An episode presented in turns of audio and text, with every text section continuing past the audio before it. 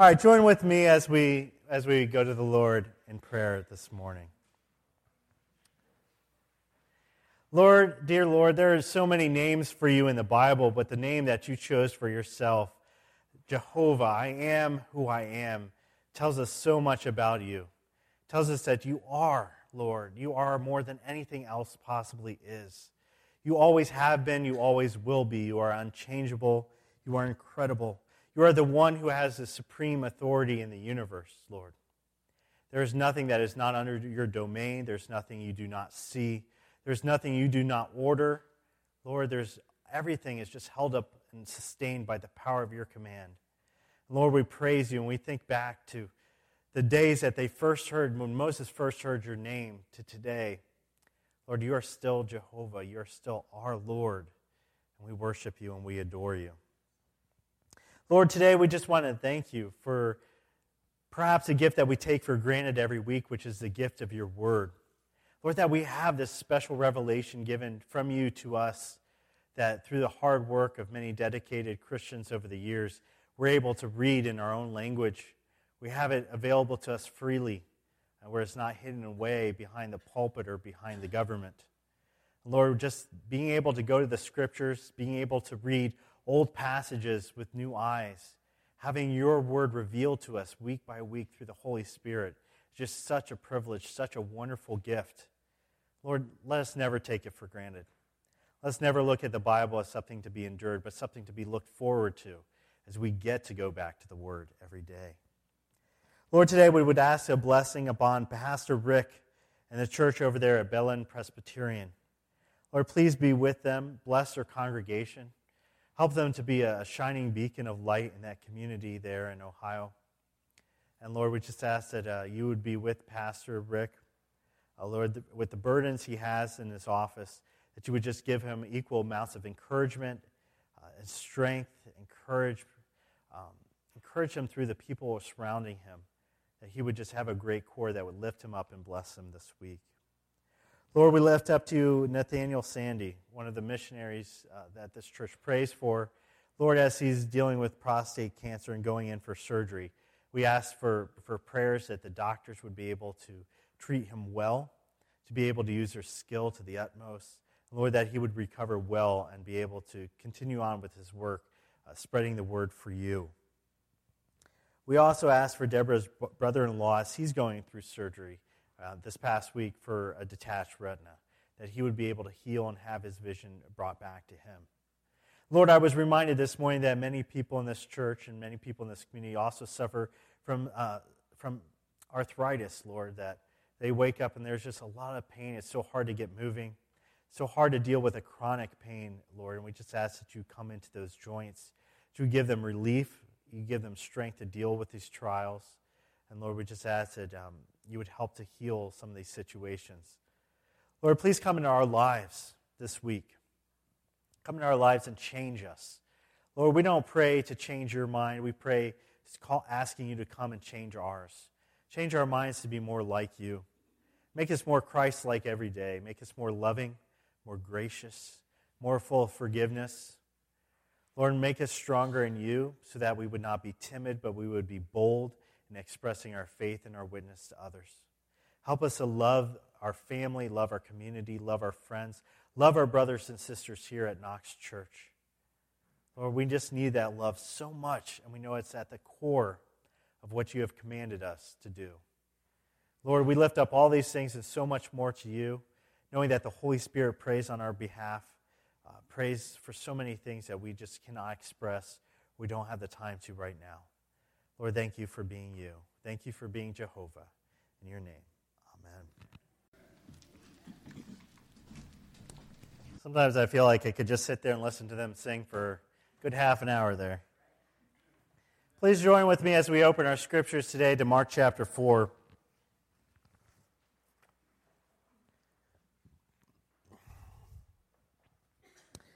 Mark chapter 4, we're going to be reading verses 35 through 41. Please read with me. That day, when evening came, he said to his disciples, Let us go to the other side. Leaving the crowd behind, they took him along just as he was in the boat. There were also other boats with him. A furious squall came up, and the wind, the waves broke over the boat so that it was nearly swamped. Jesus was in the stern, sleeping on a cushion. The disciples woke him and said to him, Teacher, don't you care if we drown? He got up, rebuked the wind, and said to the waves, Quiet, be still. Then the wind died down, and it was completely calm. He said to his disciples, Why are you so afraid? Do you still have no faith? They were terrified and asked each other, Who is this?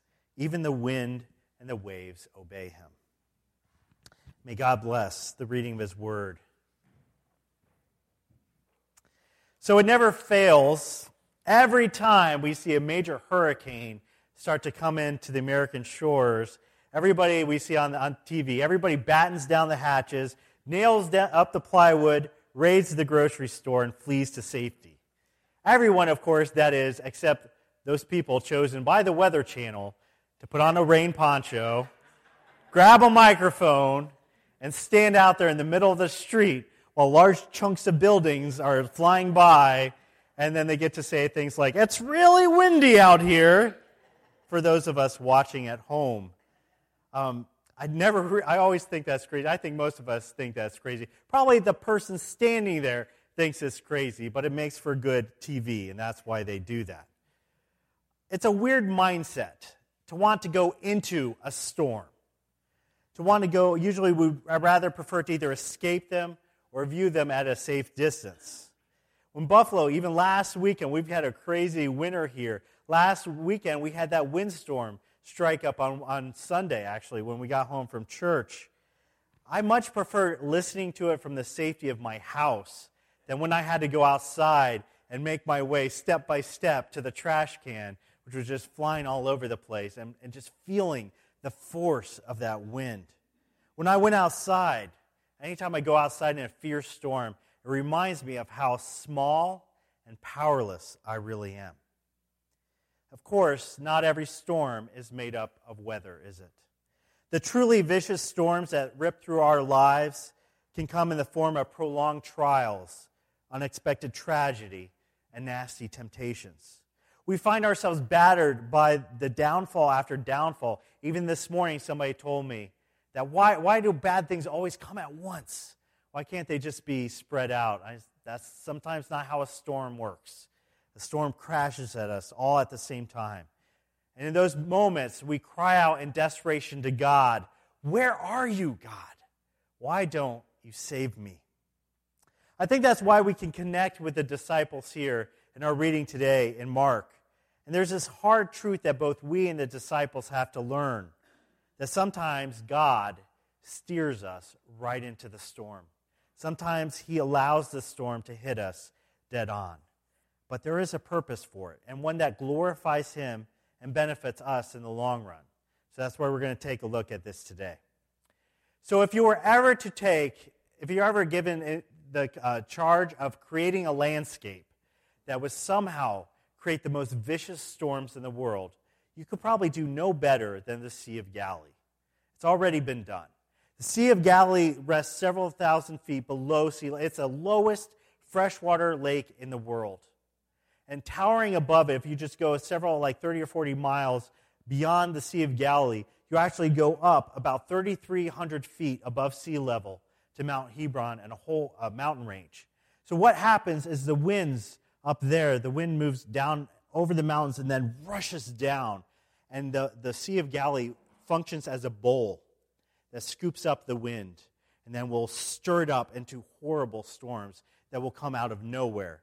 And it still happens today. In fact, today, there are signs for tourists, especially, who are uh, driving along the Sea of Galilee to beware where they park their cars.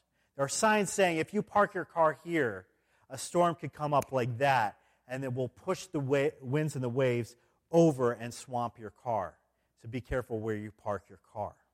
This sudden and violent weather was one reason why fishermen back in biblical times would take their boats out at night instead of the day. You remember how Peter and James, when Jesus first came to them, it was the morning and they were coming off their night shift. They would go out at night because traditionally the weather was calmer at night. The sun was gone, the sun wasn't heating up that wind that would come and make those storms. The worst of the storms tend to come during the day, but not in this story. See, in this story, out of nowhere comes a storm. And there's this violent storm that happens in the middle of the night. In this passage alone that we read, Mark, who, as I explained before, doesn't use a lot, he uses like the same words over and over again. And he uses one word in particular three times in this passage. And that word is a word, the Greek word for great, which is mega. We've heard of mega before. You know, something's mega this, mega that. He uses that word three times, and the first time he uses it is right here when he calls this storm a mega tempest. It's not just a small storm, a little light rain and maybe a crash of thunder here or there. It is a squall so bad that the waves are breaking over these 27 foot boats and crashing. And out of nowhere, this, this squall is coming up. And the waves are coming over and over again on the boat's side. And even some of these disciples who are seasoned fishermen are bailing out the boat left and right and feeling like there's imminent danger of death, that they are going to capsize and drown out in the middle of this lake. Of course, they don't even have uh, life preservers, but even if they did, probably wouldn't do them any good. Back in 1999, I was with my youth group, and we took them on a whitewater rafting trip down the Colorado River. It was a lot of fun, and our instructor gave us all these great instructions on how we, we should uh, avoid getting up on rocks. That was a bad thing for boats. So he said if you ever saw a rock, you know, maybe, maybe perhaps paddle away from it. And we said, oh, that's a great idea. Problem was, I was in a boat full of middle school teenagers. No offense toward middle schoolers. I love middle schoolers. They are not always, uh, how do I put this? They don't always have the preservation of their life at the top of their priority list. So while we're paddling down and we're hitting our first class three rapid, everybody on the right side of the boat went, Oh, look, a big rock. And then they all stopped paddling. Us on the left side kept paddling. What happened? The boat drifted right onto the rock. And suddenly we're like, hey, we're tilting. Now we're tilting more. And now kids are flopping out into the water, capsize in the middle of class three rapids. Could be worse. Um, but still, it was my first time getting dunked into the middle of white water, and it was not a pleasant experience. All of a sudden, I've got water, and it's crashing over my head. I'm trying to remember what the instructor told us. You know, he said, if you fall out of the boat, try to keep your feet pointed downstream, keep their feet up, uh, try to keep your head up, don't die. That's generally good advice that he gave us. But, you know, you don't have a lot of control in this situation. You're just trying to survive. And I'm, I'm doing this and I'm feeling, you know, fear for my own life because that when the first wave crashes over you and you can't get a breath of air, that panic reflex kicks in. And suddenly you're like, you know, you, you want to survive. And at the same time, I'm worried for these, te- these, these middle school kids because I hear, ah, there. I'm like, hang on, Timothy, you're going to be, oh, you're probably dead, and I'm going to have to tell your mom. It's not good. So, yeah, I can identify here with the terror that the disciples felt. I think most of us have those moments of terror in our lives where rationality just goes out of the window and we have that survival reflex, the panic that kicks in. But the thing was that all of them, all of these disciples that were in that boat, had forgotten who had led them into the storm. Just a verse before, Jesus told them, I need you to cross right now.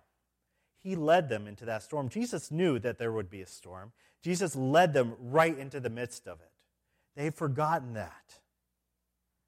Peter later wrote in his first epistle Dear friends, do not be surprised at the fiery ordeal that has come on to test you, as though something strange was happening to you. Years later, Peter learned the lesson of the mega tempest, the mega storm that storms are not just unfortunate events in our lives. That God went, oh, whoops, I, I didn't see that happening. Sorry, Dudley. Sorry that storm hit you. Didn't, didn't mean that to happen. I just was looking the other way. Rather, Peter said, these storms hit us, and God will sometimes send us right into those storms because they are essential for growth in our lives. They're essential for our faith to grow. faith tends to grow the most, not when we're in times of peace, but when times of trial and adversity. We may not like that at all, but that's how it is. So, yes, God leads us into storms. God ordains some of these storms to hit our lives. But I think it's comforting to know that they aren't pointless and they are not meaningless.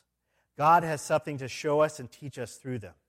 So we shouldn't be like the disciples when these storms hit us, who see nothing past their own survival, who, when a storm hits them, the, the only thought in their mind is, I want things to go back to the way things were. I don't want to be in the middle of this storm. Get me out of this right now. But the disciples haven't arrived at that place in their spiritual growth yet. I think if they knew who they were re- really with, they wouldn't have been worried. There would have been no fear in that boat. They would have been just as calm and collected as Jesus was, lying there on a cushion taking a nap, knowing that they could probably sit down and enjoy the rest of this ride as if it was a roller coaster. Because they were as, as close to being as invincible as any people have possibly ever been. They were with Jesus. Jesus had just assured them that they would get to the other side. They wouldn't die. They were invincible. They should, we should have had 12 men sitting on that boat, arms in the air, going, woo! All the way down. Instead, they're scared for their lives. But that's not what the disciples do. I think that woke some people up in the back, by the way. Instead, the, these disciples frantically wake up Jesus. They dare to rebuke Jesus, yelling at him, Teacher, don't you care if we live or drown? What a thing to say to Jesus. Don't you care? In that moment, they wonder if Jesus even loves them, even cares for them at all. They're not thinking clearly, and they're not really understanding the question that they're asking him. And yes, we do this too when mega tempests hit us. We yell, God, are you really there? Did you fall asleep? Wake up and save us already. I know I've said this. I know you have too. In our panic, our unbelief fails to acknowledge that God has just never fallen asleep on his watch. He's never let us fall out of his care. It's then that Jesus acts. And here I want to share with you perhaps the most astounding passage for today from Psalm 107. If you want to open your Bibles with me to Psalm 107, you can. But if not, I want you to hear, in light of today's story, these words from the psalmist in Psalm 107. Listen to this. Some went out to sea in ships. They were merchants on the mighty waters. They saw the works of the Lord, his wonderful deeds in the deep. For he spoke, and he stirred up a tempest that lifted high the waves. And then they cried out to the Lord in their trouble, and he brought them out of their distress. Listen to this. He stilled the storm with a whisper. The waves of the sea were hushed. They were glad when it grew calm, and he guided them to their desired haven. I read that, and I think I got chills for about good five minutes. Hundreds of years before Jesus calmed the wind and the waves with a command, the psalmist put this story to paper right there. This is no coincidence. This is the psalmist looking ahead in vision of Jesus calming the wind and the waves. He knew the power that Messiah would have all of nature under his command to order about as he wills. And it's here that Mark uses the second of his mega terms. We've gone from the mega storm, and now Mark says there was a mega calm. There was a mega calm that Jesus brought about. Jesus muzzles nature here with a divine imperative. We've seen this before in Mark chapter 1. Remember when Jesus commanded the demon, be quiet? It's the same imperative that Jesus commands nature right away quiet, be still. And all of nature is still. When Jesus talks, nature listens and obeys. The storm, the storm doesn't like gradually wind down it is immediately over. And where a minute before you couldn't hear somebody screaming right next to you, now you could hear a pin drop in the boat next to you. Perhaps you're wondering how I survived my firsthand experience going down through those rapids in 1999. Honestly, I don't even remember much of the journey because there was a lot of panic through that white water, except to know that soon thereafter we had floated out to the calm safety of still water and reeds. I remember being lifted out of the water by strong hands and being put into another raft by some of the other adults who were also fishing out the kids. We lost nobody, which was good. I remember just sitting there. And after that, that horrible experience of the, the fear and the panic of just enjoying the calm, of being recentered and knowing that I was safe. And in fact, I was always safe. There were always people around us. I was wearing the life preserver. I was in really no great danger. But my mind hadn't processed that. I can't imagine how the disciples felt right here in this story. But I will bet you anything that right after Jesus said, Quiet, be still, that they were eyes wide open and they were just sitting there for five minutes going, What happened? During that time, in that era, these apostles knew that so many people worshiped nature, elevated the sun and the moon and the storms and all these elements of nature as deities. And these people would fall down and they would worship things like the storms. And now they're in a boat with somebody who, when he talks to a storm, that storm goes, Oh, I'm sorry. I'll be quiet. This man that they're with is over nature, and their minds cannot process it. Jesus then asks this question Why are you so afraid? Do you still have no faith? He had tested them. Jesus had led them into the storm, had given the disciples this opportunity to show faith, to stick their hands up, to enjoy the ride. instead, they had failed that test. They had failed to show this faith. Jesus was trying to tell them they had no reason to be afraid because he was with them. John 10 29 says, one of my favorite verses in the Bible, My Father who has given them to me is greater than all.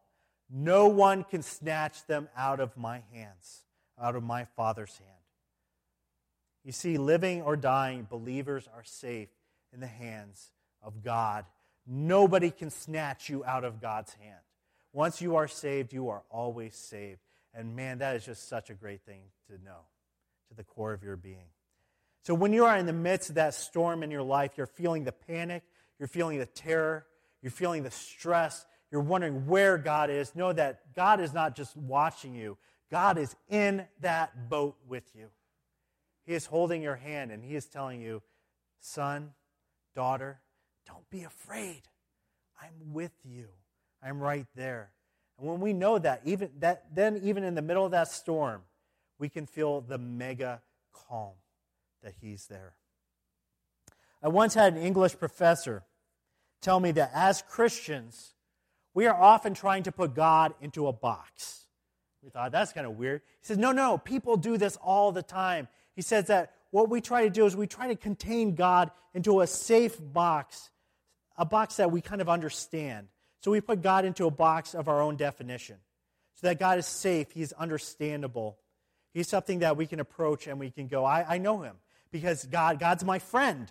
And that's a safe thing to put God into a box where He's just my friend. And God, God's up there, but he's not down here, so that's really safe. Does that make sense? We do that. He says we, we put God into this limited box where God is a safe entity, he's a calm entity. We can kind of worship him, but he's no greater than, than everything else in our life. God knows a lot, but he doesn't know everything. God's just our friend, but not really a king. God is powerful, but not too powerful. God is safe. The box means God's safe. But the problem with that box, my professor then went on to say, is that the box is a lie. God isn't in the box, God is all around that box. And whenever we get a glimpse of God, of who God really is, the depth, the breadth, the infinite span of his power and his majesty and his knowledge, it terrifies us to the core of our beings. We are finite people. We are sinful people. And when we glimpse, we have a glimpse of the glory of God, of His power, we shrink back into ourselves and we feel terror and we feel awe. We cannot comprehend somebody that holy, that infinite, and that powerful. I think before that day on the lake, the disciples were clearly trying to put Jesus into a box. I think that the box that Jesus they had put him in was Jesus is a teacher. He's a really good teacher, but we understand what teachers are, and that's a safe thing. So Jesus is a teacher. He's our friend. He's our leader, and we can follow that. But he's no more than that. He's somebody who has, has powers, but those powers are limited, and we understand that. And then on that day, Jesus stands up and commands all of nature to be quiet. Jesus breaks right out of that box, and the disciples have a reaction to it. They are terrified to the core of their being. Mark actually shows this transition from what was a very understandable fear a fear of dying, a fear of drowning, a fear of panic on their, and their, of their immediate survival to a deeper fear a fear of the, un, of the known to a fear of the unknown. And this fear that they're feeling right now, where they're terrified, the Bible tells us, is a fear of disciples who look at Jesus and they ask this question Who is this? It's not who we thought he was. It's not Jesus the pal, Jesus the friend, Jesus the teacher. He's Jesus the nature commander now. Who is this? And then Mark uses in verse 41 the term mega fear. They've gone through a mega storm, they've experienced mega calm, and immediately they have mega fear. They have a fear that is greater than a fear that they had previous known, previously known. I want to close with a strange observation, so just go with me for a minute. The mega fear that emerges here at the end of this story is a good fear for the believers to have. It was essential for their growth. Understand, I'm not saying that we need to be living lives of fear, that we need to be scaredy cats who always have a blanket of fear dominating everything in our lives. 2 Timothy 1 7 tells us that the spirit God gives us is not a spirit of fear, but is a spirit that gives us power, love, and self discipline. God doesn't want us to live our lives as scared people. But that doesn't mean we can't have a proper respect, a reverence for God that goes deeper than anything we've felt before and goes into the realm of fear and trembling. The fear of something that is unsafe. God isn't a safe God. God isn't an easily contained God is a healthy terror that acknowledges that God is who God is in a way that we are not. We are to approach God, the Bible says, with fear and trembling. But we are to approach Him. We are invited to go into the presence of God, just not arrogantly, not casually, not with a, a sense where we're taking God for granted, but with our vision always on this is the God of the universe who with a, with a word made the world, who with a word calmed the storm, who with a word commanded a dead man to rise from the grave, who made a dead girl sit up, who made blind men see, who made lame men walk, who himself went to the grave and returned. When we have a healthy respect for God, we have that fear of the Lord, the mega fear. It puts us in a sense of awe and reverence so that when we go into the presence of God, we cannot be arrogant. There's just no room for it. We are humble and bowing down at God's feet. When you experience God moving in your life, tremble in awe that He is moving in a way that will increase His glory through that storm and will better your life through it. I will close with this. I'll say this promise you will weather your storm with the help of God. God will be with you. It may not seem like it. This storm in your life may be temporary, it may be going to the end of your life, but you will weather that storm. God will help you endure it, God will give you that strength. And through that storm, you will see the sovereignty of God in motion. As God stands up, He commands those things and He shows you how much greater He is than any trial in your life. You will feel that good fear in your life. The good fear that increases your faith and takes you from a drowning disciple to a bold believer. Let us pray. Dear Heavenly Father, today we are in awe, in awe of a God who can command the winds and the waves. Lord, we all have struggles in our lives right now. I don't think there's one of us in this room who doesn't struggle with a sin, with a problem, with a situation in their life. And Lord, in all these storms, we cry out to you. Let us cry out to you in the right way, Lord. Lord, please save us. Please help us. If you, don't, if you choose not to save us right now, Lord, help us to endure it. Give us the strength, give us the encouragement. Help us day by day to get through this battle in our lives. And know that when we battle, we're doing it with you. And Lord, we are in your hands. And that is a good place to be. Lord, help us to remember this lesson. Help us to remember to not be surprised, as Peter said, when ordeals hit us, but to know that it is a privilege to suffer in your name. Knowing that one day there will be no more storms. One day you will calm all the storms of our lives for good. And that would be a wonderful day indeed. In your name, amen.